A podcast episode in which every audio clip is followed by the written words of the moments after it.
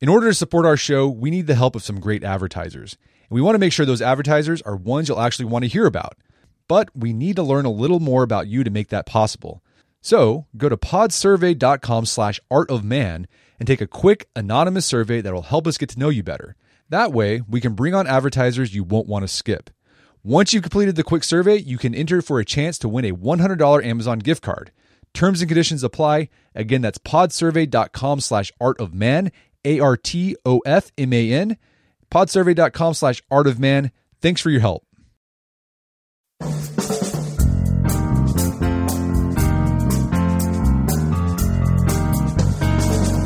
Brett McKay here, and welcome to another edition of the Art of Manliness podcast.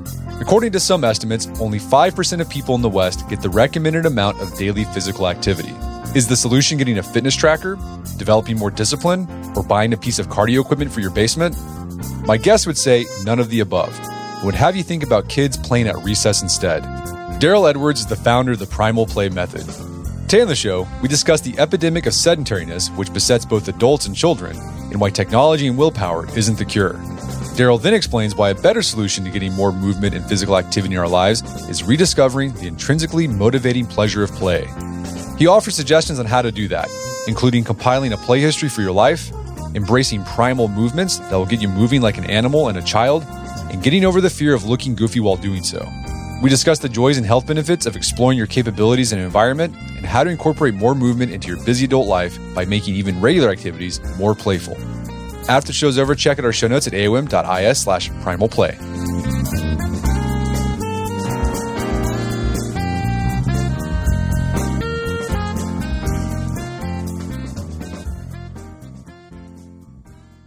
All right, Darryl Edwards, welcome to the show. Thanks so much, Brett. So, you are a former investment banker technologist turned movement coach. That's quite the change there. What led you to making that transition? Yeah, it was really a, a switch that was fueled by a personal health scare. You can't really put a price on well being. And even though I was working in a very lucrative environment, a meritocracy for sure, it became evident that, that a sedentary lifestyle led to a direct negative impact on my health. So I I was subject to an annual health check, and this health check told me I was pre-diabetic, very close to full-blown type 2 diabetes. I had significant hypertension, so high blood pressure, elevated blood pressure, and I was also dealing with a poor lipid profile. So basically elevated triglycerides, really bad cholesterol profile, which meant I had an elevated risk of a heart attack or a stroke. So that led me to asking my doctor if I could avoid the meds, at least temporarily, whilst I investigate a lifestyle change. And that lifestyle change was basically starting an exercise program. Um, I was aware that exercise could help with blood pressure.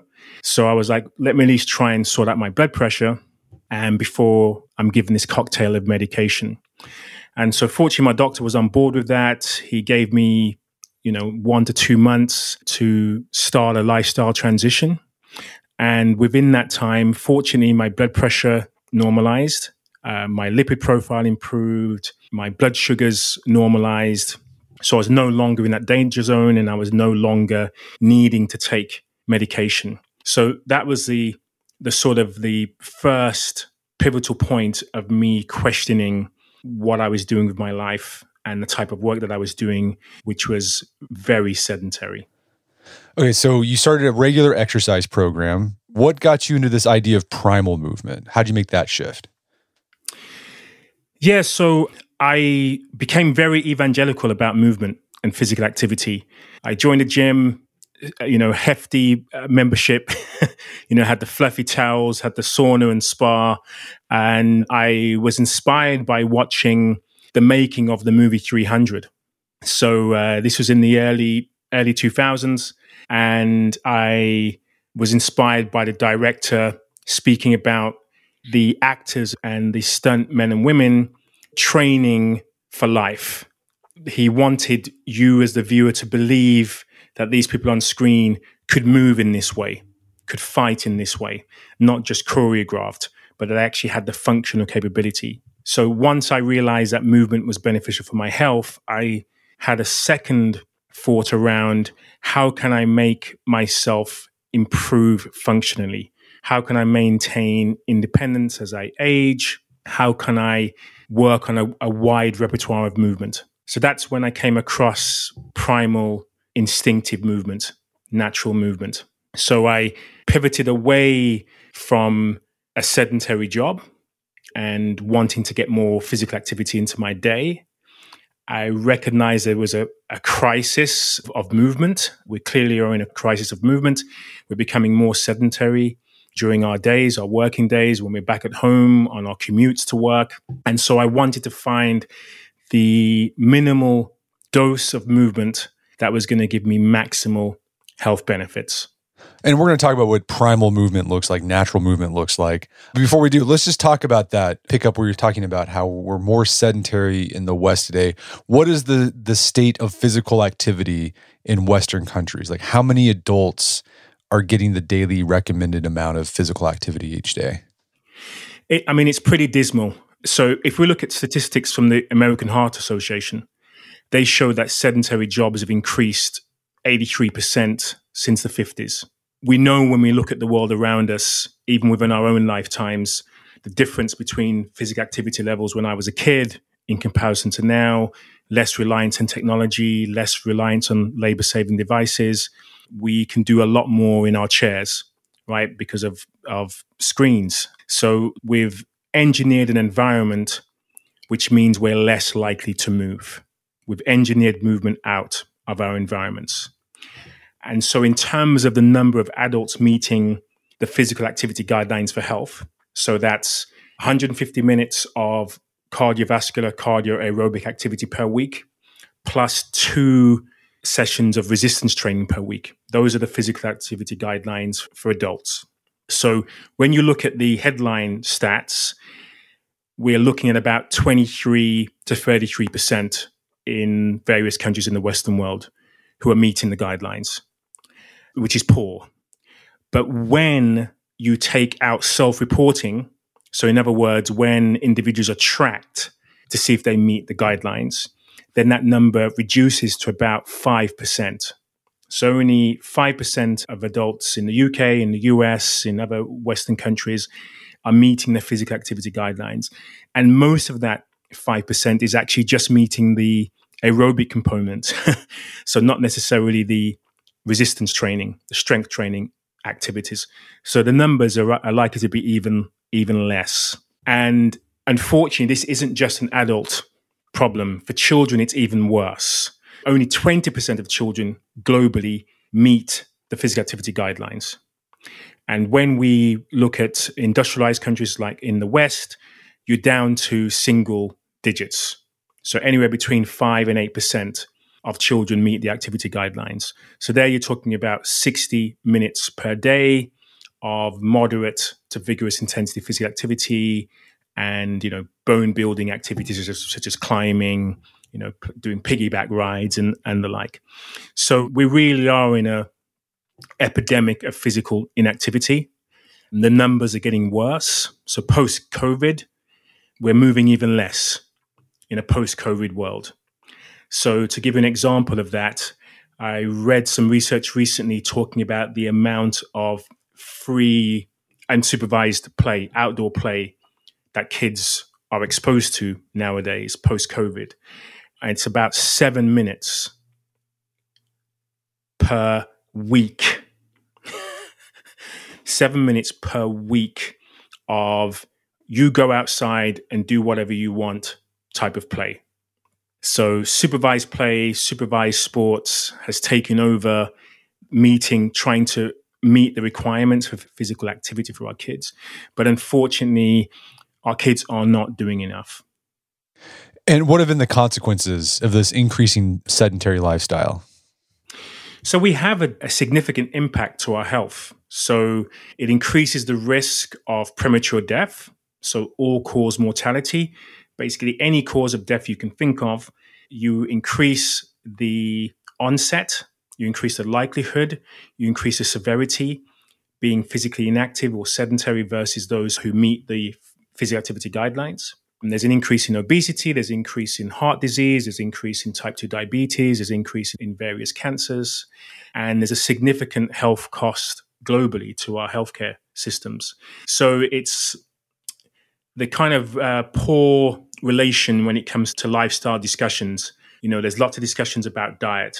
People are talking about improving sleep quality, you know, improving your gut microbiome, improving your breathing. There are all these kind of interventions which are openly discussed, and people maintain that there's a benefit in trying to achieve goals in relation to those areas. But when it comes to physical activity, it's often overlooked. It's certainly very difficult for us to integrate into our very busy lives. And so there's a health consequence which can only be reversed by moving more, moving the right types of activities that will reduce the risk of chronic lifestyle disease. Well, in your work, you've talked about some of our responses to this increase in being sedentary. So, help people get moving more. And one thing humans typically do when they have a problem, they first, we typically turn to technology. Oh, maybe there's some app or device that can help.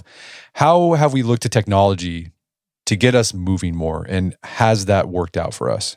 Yeah, so technology, I mean, humans are, are driven by convenience.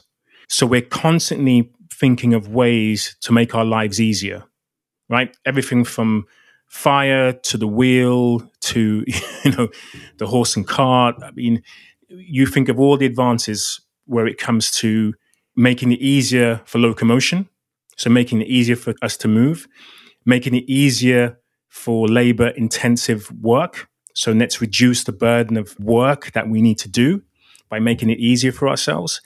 And now, in the kind of technological revolution, we now have recognizing the issues around physical inactivity and more screen time, sedentary screen time. We have technology options available to us. So, as well as being more sedentary than ever before in human history, we also have more technology available to us than ever before to attempt to solve this problem of physical inactivity, which sounds fantastic until you look at the evidence. So, we have wearables that can track the amount of physical activity we're doing.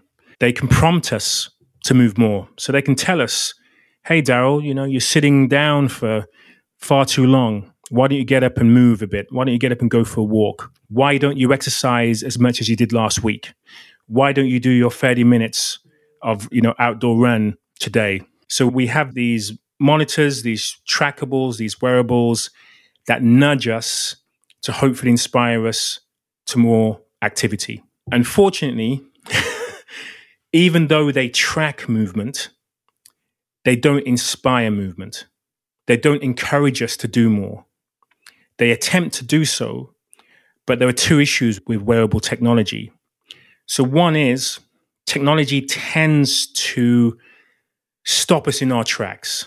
So, technology we find useful when we're having these devices that are prompting us to move more. We tend to be more interested in the, in the notifications than we are in taking action. So, that's the first issue. Secondly, we have a honeymoon period with technology. So, interestingly, 50% of all wearable tech purchased is never worn. We buy it, we're enthusiastic about it, we pop it in a drawer somewhere, we never look at it again. Then it becomes outdated. For those who do decide to use those devices immediately, there tends to be about a three month honeymoon period where we might be getting excited about what this device can do for us in terms of encouraging more movement. So, activity monitors sound like a great idea. But then 50% of those who decide to use those devices for three months don't tend to continue using those devices. So there's a pull to buy newer devices, you know, better technology, less likelihood to actually make better use of those technologies. I'm sure you remember the, the Nintendo Wii, you know, sort of 15 years ago or so. Yeah. This games console had, you know, the Wii Fit. It had this board that you could, you know, could track your body composition and you know track your weight and you could play all these incredible virtual games virtual tennis and virtual football and i remember having fun with my children on this device But there came a time when we just stopped playing it. We did, didn't maintain enthusiasm for this device. And then it's locked away, it's popped into the loft, and it just gathers dust. Okay, so technology it could be a tool, maybe a you know help slightly, but it's not going to help you completely to get moving again. So what we typically turn to next is willpower, and we start talking yeah. to ourselves like a boot camp instructor or a boot camp sergeant. You know, we gotta you gotta grit it out, man. It's you know, pain is weakness leaving the body, all that sort of stuff. And you argue it might work for a little bit, but eventually that doesn't work either. What's going on there? Yeah, willpower. So if we go back to our biology, if we go back what makes our cells thrive, what does our DNA respond to? So we know our cells thrive with regular movements. We know our DNA responds well to movement. We know our mental health responds to physical activity. Our mental health benefits from, from physical activity. We know we know this. But what does our body, what do our minds tell us? So our mind is constantly telling us it feels good to be sedentary. It feels great in this couch. It feels great resting, relaxing, doing leisurely activities at our desk, at our phone. You know, that's what feels good because there's something about conserving energy which had an evolutionary role. So back when we were, our ancestors were hunter gatherers, we had to be really careful about our energy expenditure. It was vital for survival. So we had to make decisions. You know, right, we need to go and hunt. We need to go and gather food. We need to go and build shelter. We need to make sure we have enough energy reserves to perform those tasks, to be able to recover from those tasks, to be able to sustain ourselves until we can next perform those activities. And so movement was part and parcel of day to day life. In the 21st century, movement is optional. I don't have to go out and hunt or gather my food. I don't have to build my shelter. I don't have to live in a nomadic way where I've got to, you know, walk 15, 20 miles to go from one habitat to the next to maintain my survivorship. So, this is the difference between our ancestors and the environment that they were in and the 21st century human who is in a sedentary environment with lots of comfort, with lots of convenience, but our bodies are still telling us, doesn't it feel good not to do anything? Doesn't it feel good to be pampered? right? Doesn't it feel good not to have to do this hard physical labor? So, this is what our biology and our minds are constantly having to deal with. So, when we rely on willpower, right? Imagine, again, going back to our ancestors, our Stone Age ancestors. Imagine if they had to wake up every day and go, Do you know what? I have to try really hard to think about the fact that I need to go hunting today. You know, I need willpower to do this. It wasn't about willpower, it was about necessity, right? It was, a, it, was a, it was a necessity, it was essential to maintain survival. It wasn't optional. And so if you rely on willpower, it very easily becomes won't power because there are so many obstacles and barriers in the way of you achieving more movement minutes, right? It could be the time, I don't have enough time. It could be I don't have the resources, I don't have the money, I don't know what I should be doing, I feel overwhelmed. There's thousands of apps on my phone, you know, give me examples of what I should be doing, but I still don't know what I'm doing. You know, we have more magazines, more literature available than ever before, right? but it doesn't help. So there's too much information. We feel overwhelmed. But most importantly, we are hardwired for convenience. And so we have to break ourselves out of this cycle. And willpower is not the way to break out, unless you're one of the very few where you can click your fingers and you're like, yeah, I'm going to do this, and you get it done. But that doesn't work for the majority of individuals. Okay, so instead of using willpower or technology to help us move more, you recommend injecting more play into our lives. So, how can play help us move more? Yeah, so just as we're hardwired for convenience, we're also hardwired to play. So, instinctively, we have these ludic, playful genes that now we are very much deprived of. So most of us can reminisce to our childhoods. So for my mine, for example, was very much about active play. So the majority of my day as a kid was being outside playing, especially during the summer. It was get outside of your home, you know, uh, commune with your friends, have fun until you had to eat, eat something. you know I mean? Or your parents said it's time to be indoors. So you were constantly driven to be as playful as possible. And society tells us at a certain age, you've got to stop playing. You know, you've got to spend your time focusing on conforming to what society says you should be doing. And you're now at an age where play is no longer acceptable. And if you do play as an adult, either it's professionally, you know, you become a comic or a creative of some description. But apart from that, life is serious. But if you do focus on this playful spirit, what we realize is that there's an intrinsic motivation through play that inspires us to move more. So there are lots of studies on this. For example, there's a study with two cohorts who are performing an afternoon walk, older adults. And the first group are told, we're going to exercise for 30 minutes. We're going to go for a walk, a brisk walk for 30 minutes. And then group two are told, we're just going to go and have some fun this afternoon. We're going to have a walk around, you know, and we're going to explore the environment 30 minutes, same duration.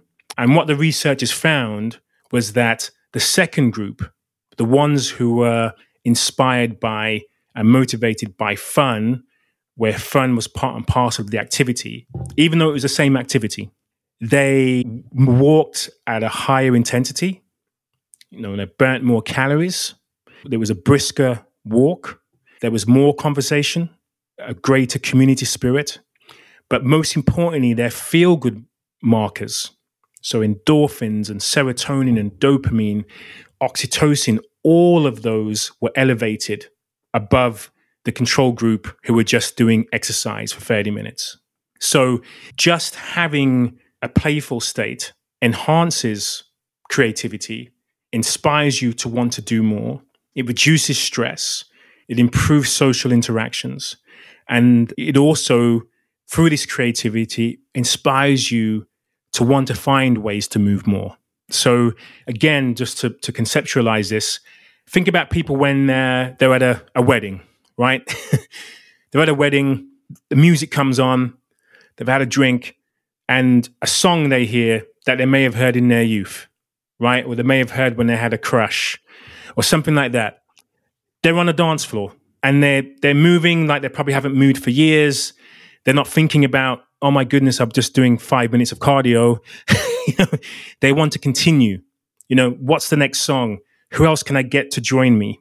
Right? It's a completely different state of, of, of our physiology. So that's one of the reasons why play is really beneficial and why I believe playing out is a better substitute than working out. We're going to take a quick break for a word from our sponsors. Wedding season is coming up, and if you are preparing for the big day, I know wedding planning can be really intimidating, but finding the perfect suit shouldn't be. Indochino makes it easy to get a fully customizable suit right from your home.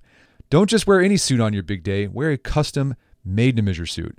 Suits start at just $499, which is about the same price you'd pay for an off the rack suit at a department store. And they've also got custom made to measure shirts starting at just $89. So I've talked about my Indochino suit on the podcast before. They've been a long time podcast sponsor. It's navy blue. The measuring process was super easy. They got these video guides you follow.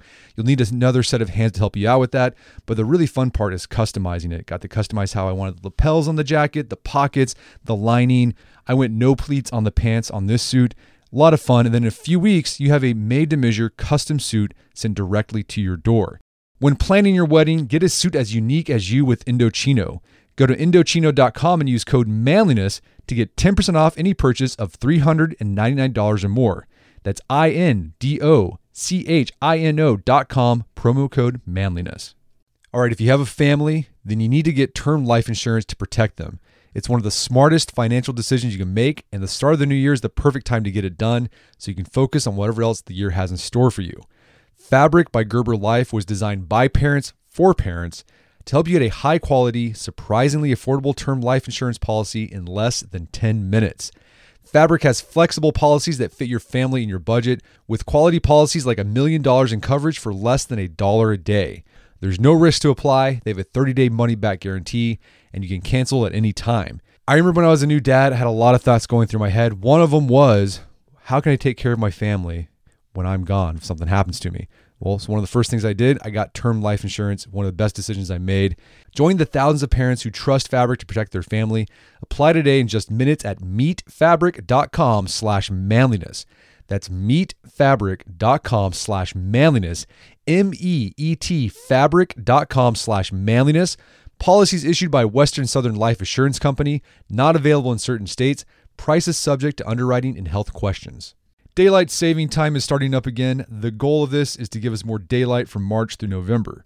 By setting our clocks forward, it may feel like there are more hours in the day, but if you're hiring, it doesn't necessarily help you find qualified candidates for your roles any sooner. There is only one way to do that ZipRecruiter. And right now you can try it for free at ziprecruiter.com slash manliness. ZipRecruiter works around the clock to help you find qualified candidates. Once you post your job on ZipRecruiter, they send it to 100 plus job sites so you can reach more of the right people. ZipRecruiter smart technology also quickly scans thousands of resumes to identify people whose skills and experience match your job. Spring forward with a new hiring partner, ZipRecruiter, and find top talent sooner. See why four out of five employers who post a job on ZipRecruiter get a quality candidate within the first day. Just go to this exclusive web address to try ZipRecruiter for free. ZipRecruiter.com slash manliness. Once again, that's ziprecruiter.com slash manliness. ZipRecruiter, the smartest way to hire. Picture that thing you've always wanted to learn. All right, you got that in your head? Now picture learning it from the person who's literally the best at it in the world. That's what you get with Masterclass. This year, learn from the best to become your best with Masterclass. Masterclass offers over 180 world class instructors, and many of these instructors are former AOM podcast guests. You can learn negotiation from Chris Voss, leadership skills from Jocko Willink, how to master your habits with James Clear. Plus, every new membership comes with a 30 day money back guarantee, so there's no risk. So recently I went through the masterclass on negotiation with Chris Voss. A lot of useful information in there. Talked about the value of knowing a negotiation, how to use your body language and speech patterns to get your best out of a negotiation. Very well done. I really enjoyed it and got a lot out of it. Right now, listeners of our podcast can get an additional 15% off an annual membership at masterclass.com slash AOM. Get 15% off right now at masterclass.com slash AOM. Masterclass.com slash AOM. Check out the masterclass on negotiation with Chris Voss. And now back to the show. Yeah, so play can help you move more, but also there's these added benefits. You're just going to feel good and boost your creativity, and that can carry over to other parts of your life. So, how can we incorporate more playful movement in our daily lives as adults? Yeah, so this is a really difficult question because we almost have to reverse engineer our mindsets as adults you know, there, there are a few strategies that I use with my clients. And one of them is to compile a, a play history to get my client to roll back along their kind of life timeline back to when they were a kid and moments in between where where were you the most playful what brought you the most joy when it came to physical activity and once you kind of look back with nostalgia at those activities what were the most fun? What did you want to continue to play? What did you least complain about when it came to muscle soreness, right? Or how, how awful that felt. What were those activities? And so most individuals have an idea of what that is. And even though we start with childhood, we can still find some of those activities even when we get into adulthood. And it's enhancing those and making sure they become more prominent in our lives. So for, for me, when I went back in time thinking about why do I hate exercise? You know, like why am I struggling to go back to gym on Monday, even though I've had a really good week of exercise? You know, wh- why am I really struggling? Why am I procrastinating? I had to ask myself, when did you last really enjoy movement?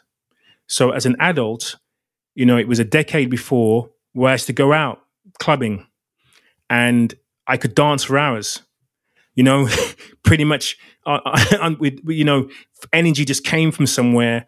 I could just keep dancing as long as the music was good. I had a great time with my friends. I could dance all night, right? I was like, okay, that was fun. I wanted to keep doing it. What else has been fun in my adult life in terms of movement? Playing sports, but not in a competitive way. You know, having a kickabout with my friends. That's lots of fun. But when I, as soon as I joined a league or it became competitive or running like, you know, endurance events at work, it wasn't fun. And I literally just ticked off the things that were fun, going right back to my childhood. And one of the things I found as, as a child was chasing games were great. So playing tag, climbing trees. And I was like, I need to try and do those things as an adult. It's as simple as that. I need to climb trees. I need to find people who are happy to play and willing to play tag with me, which I did. And then my movement diet, my repertoire of, of playful movement increased, you know? So that's what I would suggest as a starting point. Find out what within your play history is something that you would like to repeat now, something which isn't going to give you too much anxiety, right? too much concern about what are people going to think if I do this. Kids, you know, are a great proxy. So if you've got children, they're a great way for you to access your inner child and kind of they can get the blame, right? Oh, I'm only doing this as an adult because my kids want me to do this, right? So you can ask your kids what they would like to do, and hopefully they provide suggestions that you want to take part in. So yeah, those are probably a, a couple of starting points of how you can start looking back retrospectively, right back to your inner child, and think about how you can model some of those behaviors, not in a childish way, but in a childlike way. So, you know, I don't know if you've ever seen, there's an episode of Friends with uh, Phoebe and Rachel who are running in Central Park. And Rachel is really serious. You know, she's running like an athlete. She's got a grimace on her face. She looks very robotic in her movement patterns. And then Phoebe is running like a five year old. and Rachel's looking down her nose, you know, going, what, what, what the heck are you doing? People are looking at you. You know, you, you, you don't, you, you look, you look silly, you know? And Phoebe's like, actually, you're the one who looks silly. You're not enjoying yourself. You're not having any fun. And many of us are never going to access our inner Phoebe, right? but we can certainly think about activities in the physical activity space that's going to bring us joy. Yeah, I love thinking about what gave you joy as a child because it'll probably still give you joy as an adult. And I also like the idea of bringing kids in. So if you're a dad, start playing with your kids because this is not only going to help you start moving more, but it's going to help your kids move more because as we talked about earlier, kids aren't moving. Yeah, kids aren't moving. And as guardians, as parents, as teachers, we model for them. You know, they look to us. They decide what adult life is like based on what we do, right? So if we're very sedentary, that's what they're going to be trying to emulate. You know, they mimic the world around them. So the more we model physical activity as part of our day, the less we complain about movement. You know, like, oh my goodness, I had such a hard workout. I now can't take the stairs. I can't move. I'm in pain. you know, the less we model movement in that way and focus much more on the fun, wasn't that fun? Wasn't that great? I want to do this again. And I think as kids, they won't do the same things again if it doesn't bring any joy, right? So they're constantly on this mission of let's explore the world around us. Let me try doing something I haven't done before, right? So it's as simple as that, being more playful, right? It doesn't have to be obvious playful activities. It can be changing your mindset and your attitude to make the activities you perform more playful, if that makes sense. So I have a quote, a mantra that I use all the time, which is that play is not the activity, it's the attitude. So I can go for a walk or go for a run and make those activities much more playful than my former adult, very serious self. I can pay more attention to my surroundings. I can pay more attention to looking at the world around me like my playground, like my gym. So initially I was thinking, oh, I need to find playful activities, right? I need to be playing tag all the time. That's the only thing that's going to work for me. That's the only thing that's playful. Whereas actual fact, you can just modify those activities, even the ones that you're like, oh, I don't really want to do this. But if you can convert those, if you can gamify those in an analog way, not using tech, but you can find ways of gamifying your environment. Another example is once my partner and I we're walking down the high street, and I suggest, hey, you know what? Let's race the other people in the street, right? Walking. And then it was like, you know, let's let's let's gamify this. Let's give ourselves some points. Every time we overtake, we'll give ourselves a couple of points. You know, every time somebody overtakes us, we'll take away five points. If somebody's standing still, we'll only get, add ourselves a point. If we overtake them, you know, and we literally walked about three or four miles at quite a brisk pace, not realizing we'd walked that distance until the end, you know, because we were so in the moment and so concerned about stacking up the points and being really competitive. And so this this afternoon walk of like, oh, let's just do this because we need to go for a walk became, isn't this a lot of fun? Right. And every now and again, we'll play the same game. You know, it's not prescriptive, but changing that activity from something that is not that exciting inherently into one that's more playful. And then you get all of these feel good benefits. You get these dopamine hits, which are natural. You know, you get that natural endorphin rush, which makes you feel good. It helps to relieve pain, which that's one of the benefits of endorphins. They're a pain reliever, not just physically, but also mentally. So once you realize you can achieve the benefits of movement immediately, do you know what I mean? Like a, like a um, instant gratification. It isn't just a reward that you get after you know weeks months years of physical activity you can actually get some of this joy now right so you know again think about kids you say to your kids oh yeah do this and you know you'll get the benefits at some point in the future isn't always that compelling to them right they're kind of like now now now you know what I mean? Now, now, now. I want to feel good now. I want it now. And we need to feel the same way I feel about physical activity. Let me do something now that's going to make me feel great now, but I'm still going to be building these benefits and stacking these benefits for the future. So it's a complete win win. Yeah, I love the idea that play can start helping you and your kids move more. But I like the idea too of helping your kids see that the environment can be interacted with in ways that aren't typical, right? Because I think we see the environment and say, well, here's a wall we have to walk around the wall or walk through the door of a wall. But maybe you can go over the wall. Why not go over the wall? Yeah. Or like yeah, or if there's stairs, you can say, well, you're supposed to just take one stair at a time. We can be like, well, let's see who can do two stairs at a time. Exactly. Think, and I think we've all done that. I, I know I've done that as a kid, and I still do it every now and then as an adult. When you're walking in a big building like an airport, and you know there's tile on the floor, and then sometimes you just you turn that tile into a game where you're like, well, uh, can I step without stepping on a crack? Or then it turns into, well, can I not step on a crack but get three big tiles in one big bound? Can I do that? Mm. And like you can do that with your kids. You're going to look silly, maybe, but you're going to get your kids moving and get yourself moving, and, and it's fun. Yeah, and uh, do you know what? I think this looking silly is is mostly envy, actually, from others. Of others thinking, I wish I could be as free spirited as that. I wish I could have just as much fun with my kids as he's doing. So I noticed this when I started going outside. I left my gym. I started going to my local park and playing in my park. You know, I was balancing on railings, I was climbing trees, I was bear crawling, I was performing all these kind of primal movements in my park. And what was interesting was the amount of people who would stop and stare, but not in the, you know, oh, maybe we need to call, uh, you know, mental health services or, or, or we're really concerned about him. It was, it, it was an interest. And the amount of children who would stop when they're with their parents and say, kind of like look at their parents go, Hey, parents, why aren't you doing, why aren't you doing what he's doing? He's like a big kid. Why are you not behaving in this way? You know, why aren't you inspiring me in the same way? And interesting, that's where I started getting more and more clients. so, you know, I was struggling initially to get clients doing regular personal training. And as soon as people started seeing me playing in the park, people would say, Well, why are you doing this? I'd say, hey, because it's fun.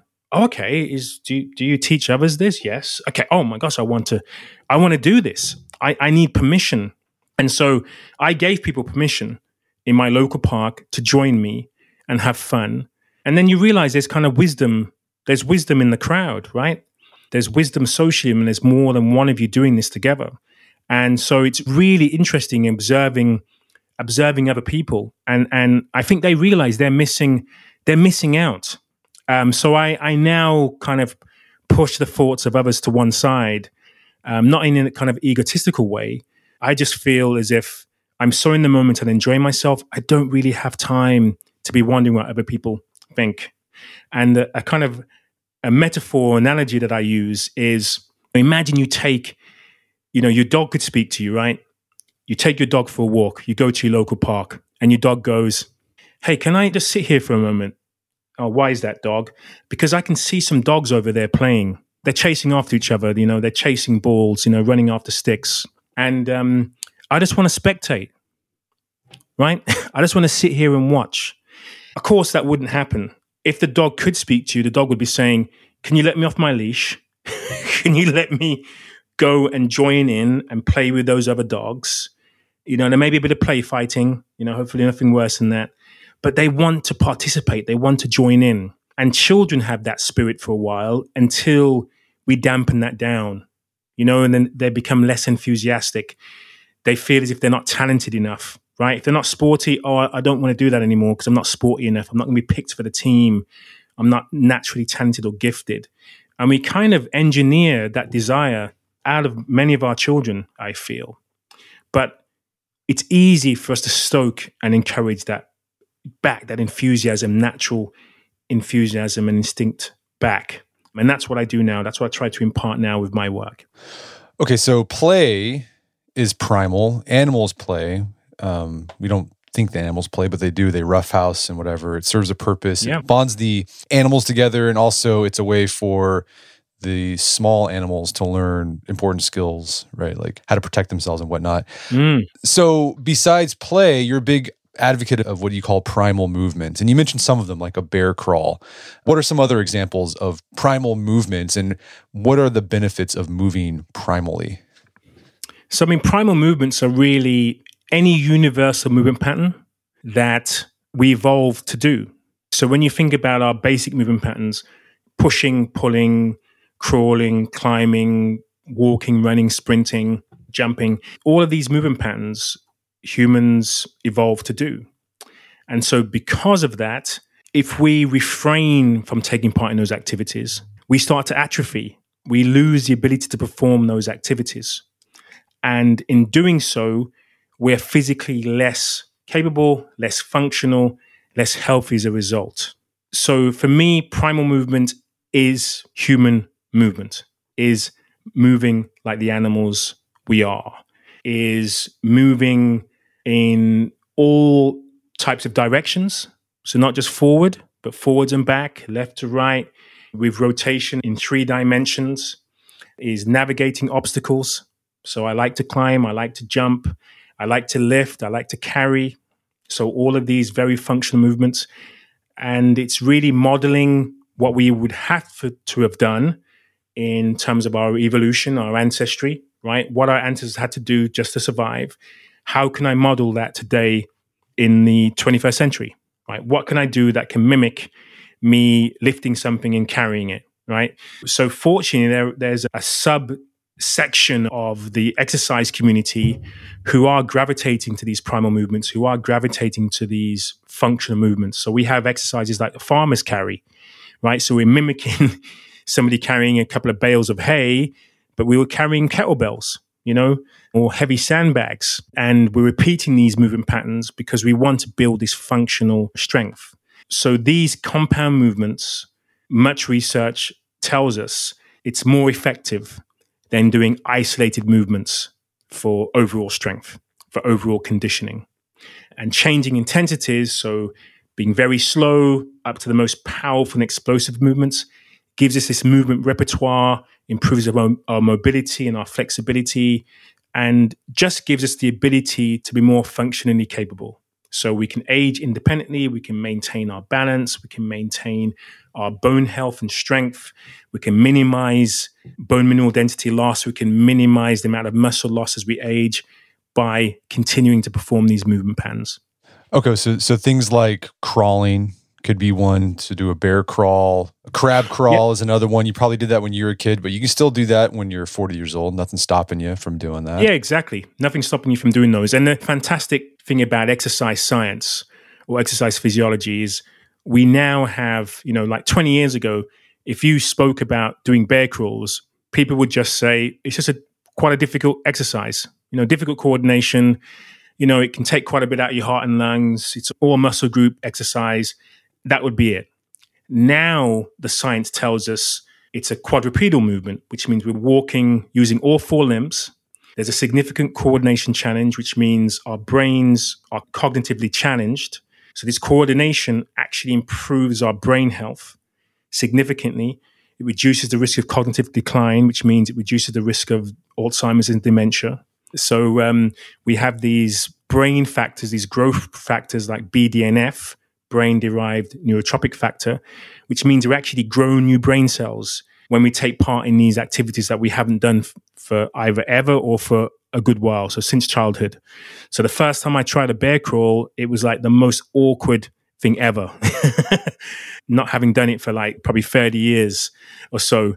But as soon as you start beginning kind of fluent in that movement ability and your brain adapts and this kind of plasticity of the brain changes the brain to be able to adapt the body and the mind to this movement pattern you you you try other things right? So you don't just stay doing the one thing and get better and better and better.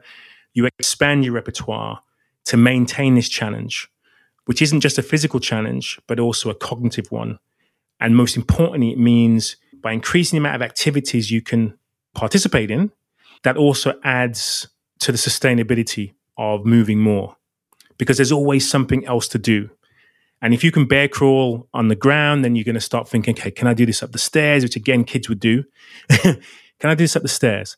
Can I do this backwards? Can I do this carrying my kids? you know what I mean? So there's ways to kind of stack layers upon layers of more playful activity onto these primal movement patterns. Right. So, like another primal movement is balance. So, you can find things you could walk across, like a balancing beam. But then, as you said, you can layer that. It's like, well, can I bear crawl across this balance beam like thing in my environment? Or can I yes. bear crawl backwards? And again, what you're doing is you're adding that play element. It's going to make it fun. And you can turn just movement into a fun activity. And uh, people might be listening to this and thinking, well, you know, just is bear crawling a little bit every every day is that going to do anything for your physical health and the research says yeah it, it is going to oh, yes. do i think there's this idea that exercise or movement has to be hard and super strenuous all the time and you got to get really hot and sweaty all the time there's a benefit to getting into that level of intensity but yes. on a day-to-day basis just these this little simple movement you're going to get some benefits. It's going to help increase insulin sensitivity, which can help with prediabetes or diabetes. It's going to help with uh, strength and coordination. So don't discount this stuff, even though it, it doesn't seem very hard. Yeah, one of the most interesting things about an activity like a bear crawl, the amount of people who will say they will look, they will spectate, and they'll go, "Oh, that's really easy." It's easy until you try it and I would say for anyone listening, if you think bear crawls are easy, you just go for a bear crawl for 50 meters. You know, you do a 100 yard bear crawl, and then you tell me how easy that activity is. You tell me if if your entire every nerve fiber of your being is telling you, "Oh my goodness, what a challenge this is." So we have this rate of perceived exertion. So you you have the ability to decide what is difficult at any point in time. So you can do a nice, slow, one, two meter bear crawl, right? I want to focus on my mobility. I want to feel as if all of my body's moving and I'm nice and relaxed. I can focus on my breath. But you can also speed it up, right? you can do a really fast bear crawl for 10 seconds, for 15 seconds. You can go up the stairs, you can go down the stairs. So you have the dial that you control. And even that in itself is quite playful because kids, when they play, they're not always playing tag at full speed. There's going to be some kids who are taking a breath. There are going to be some kids who are happy that they're not the person chasing, right? there are going to be some people who are going to stay out of the action because they they have this inbuilt interval kind of training mentality, right? They know they can operate at 9, 10 out of 10 for a little while. Then they'll dial it down. Then they'll say, hey, let's have a little rest. then they go back at it again. And this is the rhythm and cycle of life when it comes to movement. And as you mentioned, people get very preoccupied with, I've just got to do all, you know, max intensity, or I've got to do everything chilled and, and meditative and flow based. But actually, we want to do everything. We want to do a bit of everything and adapt it to your capability at that time. So even when I age, right, I'm not thinking, oh, when I was 20, when I was 30, I could do it better. What I'm thinking is, I can do this now, you know, and I can push to 100% effort, whatever stage I am in my health and fitness journey. So my 100% is my 100%. And my 100% today may be different in 10 years' time, but it will still be 100%. right? You know what I mean? So, so I, I think that there is a lesson to be learned from finding this more playful, creative way, because you'll realize then that everything is going to be good about your movement practice. If you explore, if you're creative, if you involve others, if you're constantly chasing what's going to make me want to maintain this and sustain this, there you go. That's the answer. That's the secret, right? if you notice that you just want to prefer to stay in your armchair, right? I don't really want to do this. I feel as if I have to do this. Then you know that's not the solution. That's not the answer. So if you feel good doing it, and feeling good doesn't mean it's always easy, right? Again, even with kids, child's play, they're doing activities sometimes that are outside of their comfort zone. They're not always picking the easiest option. They want to climb a bit higher. They want to balance on that railing for a little bit longer. They want to run a bit faster. You know, they want to be chased. They want to play hide and seek and they want to risk assess. They want to conquer their fears. There, there were all these different aspects of their emotional uh, maturity and development that is embraced through play. And we have lots to learn from our childhood experiences and ensuring that our kids today have some of that. Because many of our kids today, unfortunately, are, are suffering because of play deprivation well, Darryl, this has been a great conversation. Where can people go to learn more about your work? Yeah, best place is primalplay.com. Um, that's my website. You can find out more about what I do. You can find out about all the research in relation to play psychology. You can find out about the Primal Play Method, which is my program for primal, playful, and practical movement. I also host workshops, and you can follow me on social media for the latest evidence based insights on movement and health. I suppose finally, if you like to read, I have two of my latest books. One is called Animal Moves, which is for adults. It's a 28 day movement program, which takes you through this kind of repertoire of movement, this kind of movement diet, taking you through all of the things that we should do by modeling the animal kingdom and like the animals we are. And I also have a children's picture book which encourages young children to focus less on screen time and being sedentary and focusing more on exploring the joys of movement. Fantastic. Well, Darryl Edwards, thanks for your time. It's been a pleasure. Thanks very much, Brett. It's been wonderful. Thank you. My guest today is Darryl Edwards. He's the founder of Primal Play. You can find more information about his work at his website, primalplay.com. Also, check out our show notes at aom.is slash primalplay, where you can find links to resources and we delve deeper into this topic.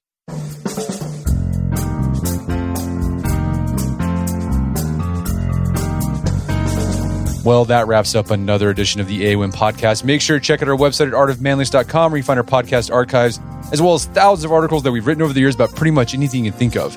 And if you haven't done so already, I'd appreciate if you take one minute to give us a review on Apple Podcast or Spotify. It helps out a lot. And if you've done that already, thank you. Please consider sharing the show with a friend or family member who you think we get something out of it. As always, thank you for the continued support. Until next time, this is Brett McKay, reminding you to not listen to the AOM podcast, but put what you've heard into action.